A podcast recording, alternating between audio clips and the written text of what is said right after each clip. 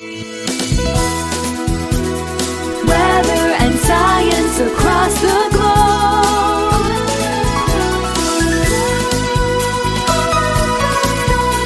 The Weather Jazz Podcast. Hello, everybody. It is Friday.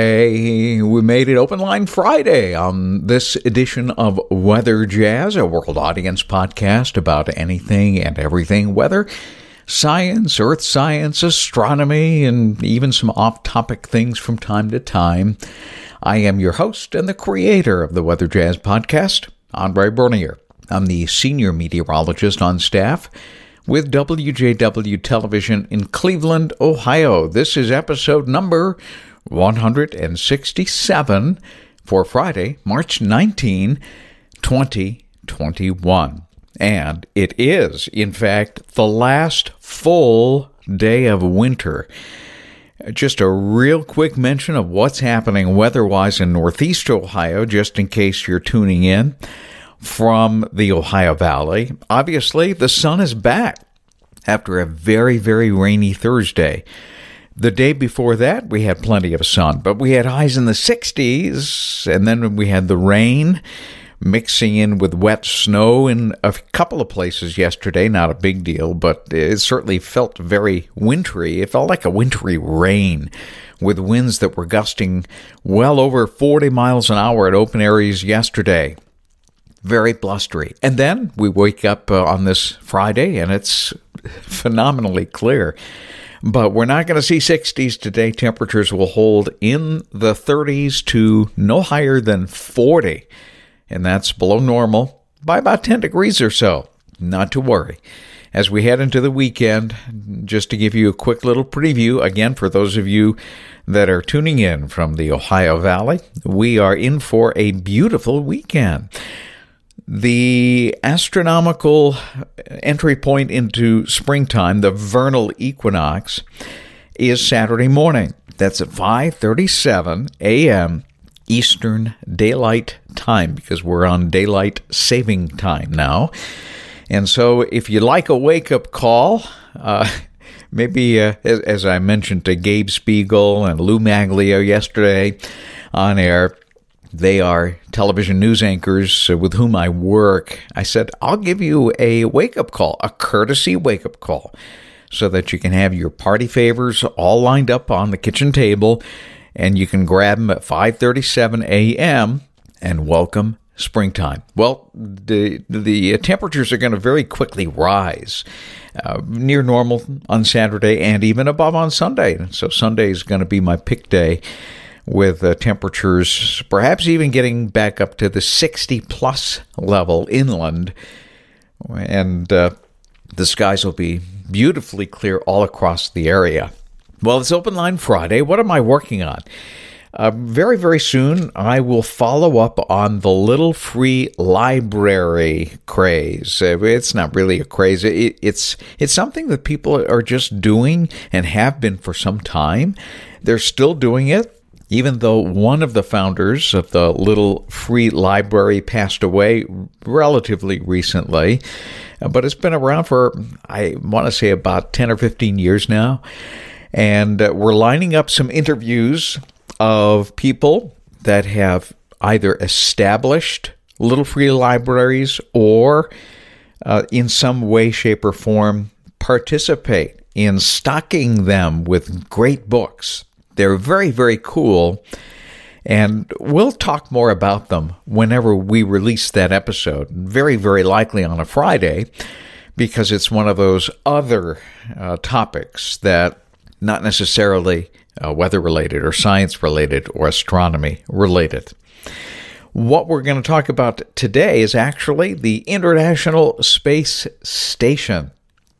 And specifically, I was drawn to this topic because somebody uh, whom we've actually had on Weather Jazz as a guest actually interviewed the folks on the International Space Station yesterday. His name is Jacob Wycoff, and I had the pleasure of uh, having Jacob on Weather Jazz.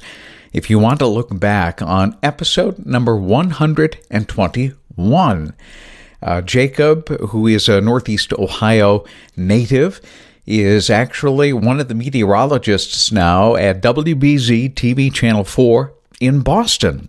And recently, uh, he inquired uh, of NASA if there was any chance that he could interview somebody on the International Space Station. So he cast his net of inquiry out there, and guess what? They responded.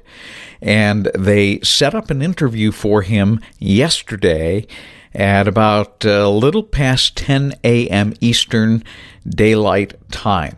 And with Jacob's permission, I'm able to repost the entire interview that he had with NASA yesterday. He spoke about a number of things uh, with the NASA team and a lot of great questions about life in space and uh, perhaps encouraging uh, some of the youth out there to engage in some of the sciences. So, if you have, by chance, uh, a youthful member of your household, this might be a great interview to listen to together. So, without further delay, and again, special thanks to Jacob Wycoff and WBZ TV in Boston, here is that interview that occurred yesterday from Earth to the International Space Station. Very, very cool stuff. Here we go. Hello, we hear you loud and clear. This there is we the go. International Space Station. Welcome aboard. Thank you so much. I appreciate that. So I mentioned that you guys are orbiting the Earth at about 17,000 miles per hour. So you're going a little fast here. How are you this morning?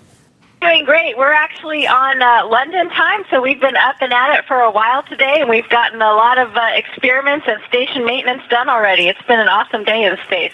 Well, that is awesome. I would say good morning to you, but you mentioned uh, that you're on London time. You see 16 sunrises every day. Uh, what has been the hardest thing adjusting to in space beyond, you know, the lack of gravity? Well, you know, I have a, a family back home, and I say being without them, waking up and going to bed every night without being able to see them physically has been the biggest challenge. But, you know, being up here is a, a sacrifice for everyone, and that's been the biggest sacrifice for me. Now, you guys have an incredibly unique perspective. Only about 563 people have ever been in space, and even fewer aboard the International Space Station. What's it like to see home, Dr. Glover, or uh, Commander Glover? You mentioned you see home and you miss your family. What's it like to see home out that window? And does that view ever get old?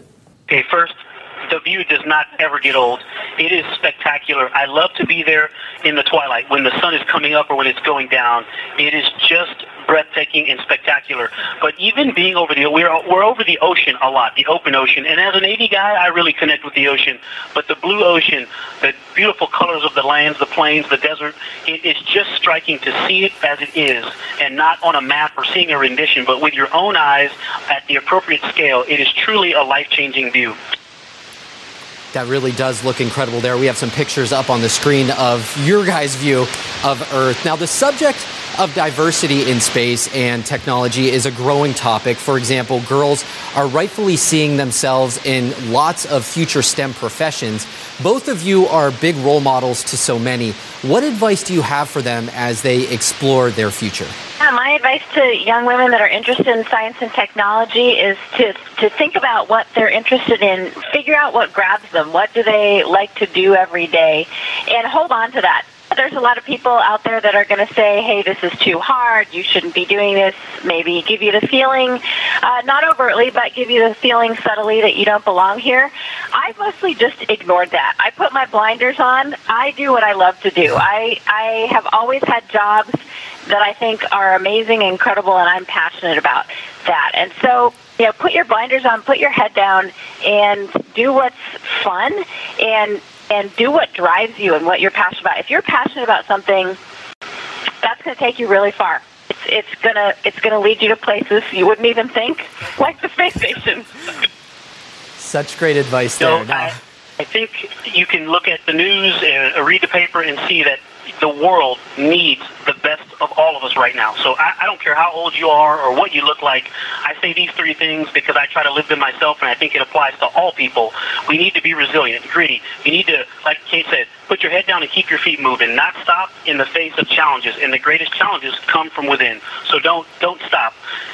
we need to be lifelong learners, learning inside the classroom and outside the classroom. And we also need to work on being good teammates or good members of the community, working together so that we can solve those great challenges that are facing all people.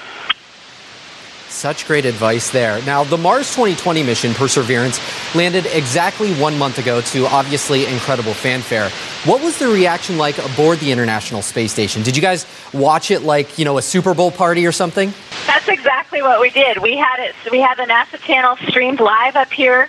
Um, we were in Node One where we eat dinner. We're all gathered uh, around the television set. We were watching people at, at JPL. Uh, our hearts were in our throats. I think, like like everybody else watching it live. It was absolutely incredible. And then a few days later, one of our crewmates pulled up video. If you guys haven't seen the video of the landing, it's um. I, I mean, you theoretically know that we're landing something on Mars, but it's different to see it. It was it was breathtaking. It was absolutely amazing. Now, from Mars to the moon, there are a lot of future missions planned, like the follow up to the Apollo mission, the Artemis mission. That's the return of manned missions to the moon. I know both of you are in the Artemis pool of potential astronauts. Are you excited for those possibilities, and what would that bring to the future of space travel? You know, NASA wants to go back to the moon, but to stay, and that's very important so that we have a sustainable presence in lunar orbit. Uh, but then it also helps us lay the path to getting onto Mars uh, and becoming a two-planet species. I think the the goals that we have in the Artemis program are, are amazing. Listen, when when humanity accomplishes something amazing, what do we call it? One term is a moonshot, and I think it's our generation's turn to see that in person to watch our generation accomplish something that great. Uh, this is a great accomplishment, the space station. We need to come up with a new term. But to, to see humanity go back to the moon is something that I think, again, could galvanize all people uh, as we do something great for all of humanity. Now, both of you are veterans in doing spacewalks or EVAs. Commander, I know you did one on Saturday morning, and Dr. Rubins, I know you've done one. I think the last one you did was on March 5th. What is it like to leave the station and kind of leave the safety of the station, but also what are some of the risks involved? Yeah, spacewalks are quite a thing. It takes the entire crew to get ready for them, so it's not just people in the spacesuits, it's those that are putting them in the suits, and we actually are in the suits for about four or five hours before we even depress and go out to vacuum. Uh, the suits are amazing. They're their own spacecraft, so they provide thermal cooling for the astronaut. They provide protection from temperatures from minus 200 to plus 200. Um, obviously, they have to provide micrometeor debris and their own source of oxygen. Uh, they're really incredible, capable vehicles. And then you also have a human inside them moving. So there's a lot of things to keep track of. Um, we really pay attention to every single detail when we put people in the suits, when we go to vacuum, and then we bring them back inside. Uh, it is truly incredible to see after a spacewalk, uh, we're able to look out the windows, and, and Ike and I can both look out at P6 to all the things that we installed. And uh, I, I look out there every now and then, and I'm I'm really glad I took some extra time with some of the MLI blankets, and I made them look nice and pretty because once you put it out there in vacuum of space, it's not moving. So it's an incredible experience, uh, but it's also something that we approach very rigorously. Dr. Rubins, I know that you arrived in mid October of last year, just as a busy hurricane season was slowing down a little bit. Have you seen any memorable storms that kind of stick out in your mind? Yeah, we do. We always watch when we're going over Houston. We watch the Gulf Coast and we watch Florida. Um, we haven't seen anything uh, that's particularly poignant and out of the norm over the U.S., but it is really interesting on the space station to watch weather patterns across the globe. So we do watch for things like typhoons. And one of the things that's so striking to me is to see how a weather pattern will develop on one side of the world, and then you can watch it a few days later as it comes across the globe. Because we're going around the Earth so frequently, you kind of notice when there's a really big storm somewhere, or, or even you, you can see the jet stream. You can see uh, as these clouds are forming. That's the most spectacular and, and notable thing. We we see storms up here all the time, but to watch them move across the planet is, I think, it's a different scale. And uh, before I leave you guys, I know it's important to exercise two hours a day. What is your favorite zero gravity move? Listen, deadlifts are awesome on Earth, they're also awesome in zero gravity. Uh, we have an amazing machine up here. One of my favorite machines up here is our advanced resistive exercise device. It allows us to to do the moves you do with you know when you're weightlifting, even though we can't use weights. It uses a vacuum cylinder to uh, to create the resistance, and uh, deadlifts are, are awesome in microgravity. You can really focus on form. I guess I'm not going to get a flip out of you guys, but uh, I appreciate your time. Dr. Kate Rubins, Commander Victor Glover, thank you so much for your time. Be safe and Godspeed to you guys. Now, oh, oh, there they go. There they, there they go. I love it. Well, the space station will be passing over our heads this evening. Unfortunately, it does look like there will be some clouds that are going to be blocking our view. Next time you see New England guys, if you can still hear me, wave down to us. We'll be waving back to you. Thank you for joining us here on CBSN for this special interview with astronauts aboard the International Space Station. We will be right back. Well, how cool is that? I'm sure that if you went to WBZ's website that you could actually see the interview and at the very tail end one of the crew members uh, who is being interviewed actually does that backflip in zero G gravity just for Jacob and for the entire crew. Again, special thanks to Jacob and WBZ for a wonderful interview and a great inspiration for all of our young people out there. What I'm going to do, just in case there's any curiosity on the International Space Station and its current position, I will place two tracking websites in the show notes on episode number 167 of weatherjazz.com and both of them will show you where the space station is right now.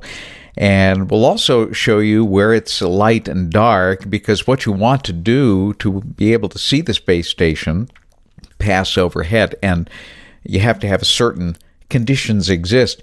And those conditions would be that the space station would be near your particular location right at the uh, terminator, uh, that where the daylight goes to night or the night goes to day. And uh, so go check out those maps and those resources, and you'll be able to, in the proper sequence and in the proper season, whenever everything is lined up, you too can see the space station fly past us overhead. Uh, it's easily distinguished. It's a very bright object and it moves unlike any other object in the uh, either late evening or very, very early pre dawn sunrise sky. Well, I hope you enjoyed today's episode. Help me to spread the word, get the word out by email, by your social media. Click on a link and forward the link on your social media pages. Or, as I always like to say, to your neighbor over the fence, just say, hey, have you ever heard about uh, the podcast Weather Jazz, especially if you enjoy a particular topic?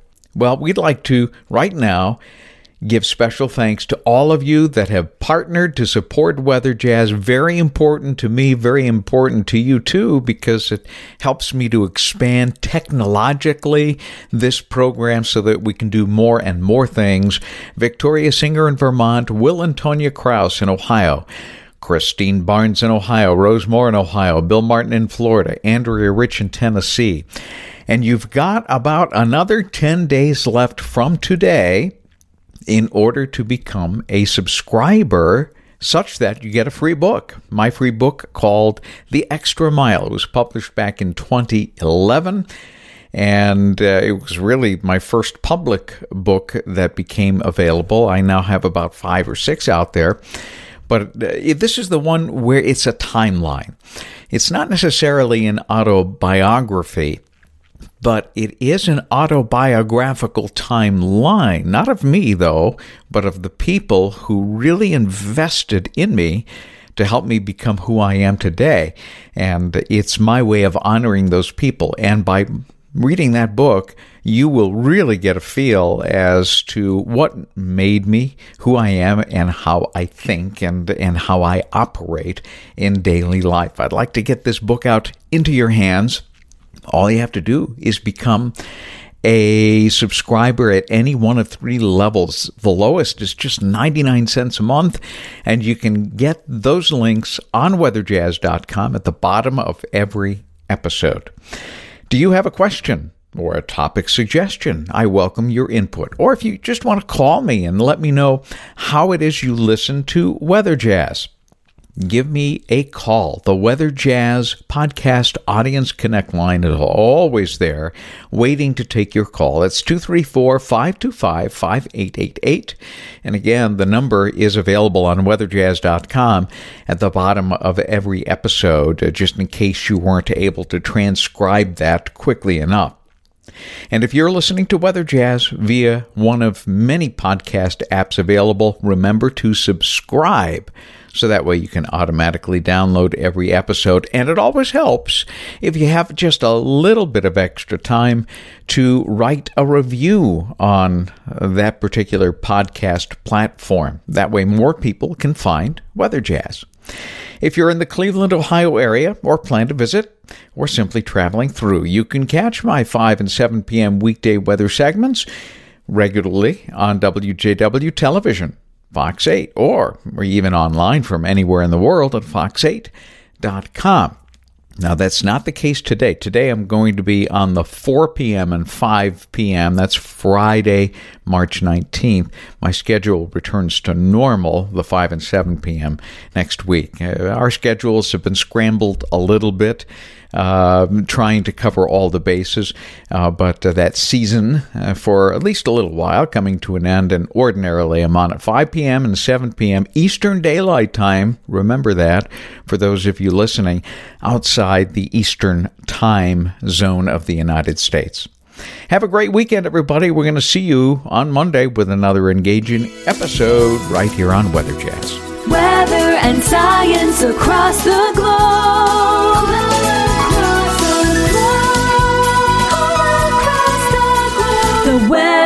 Jazz Podcast.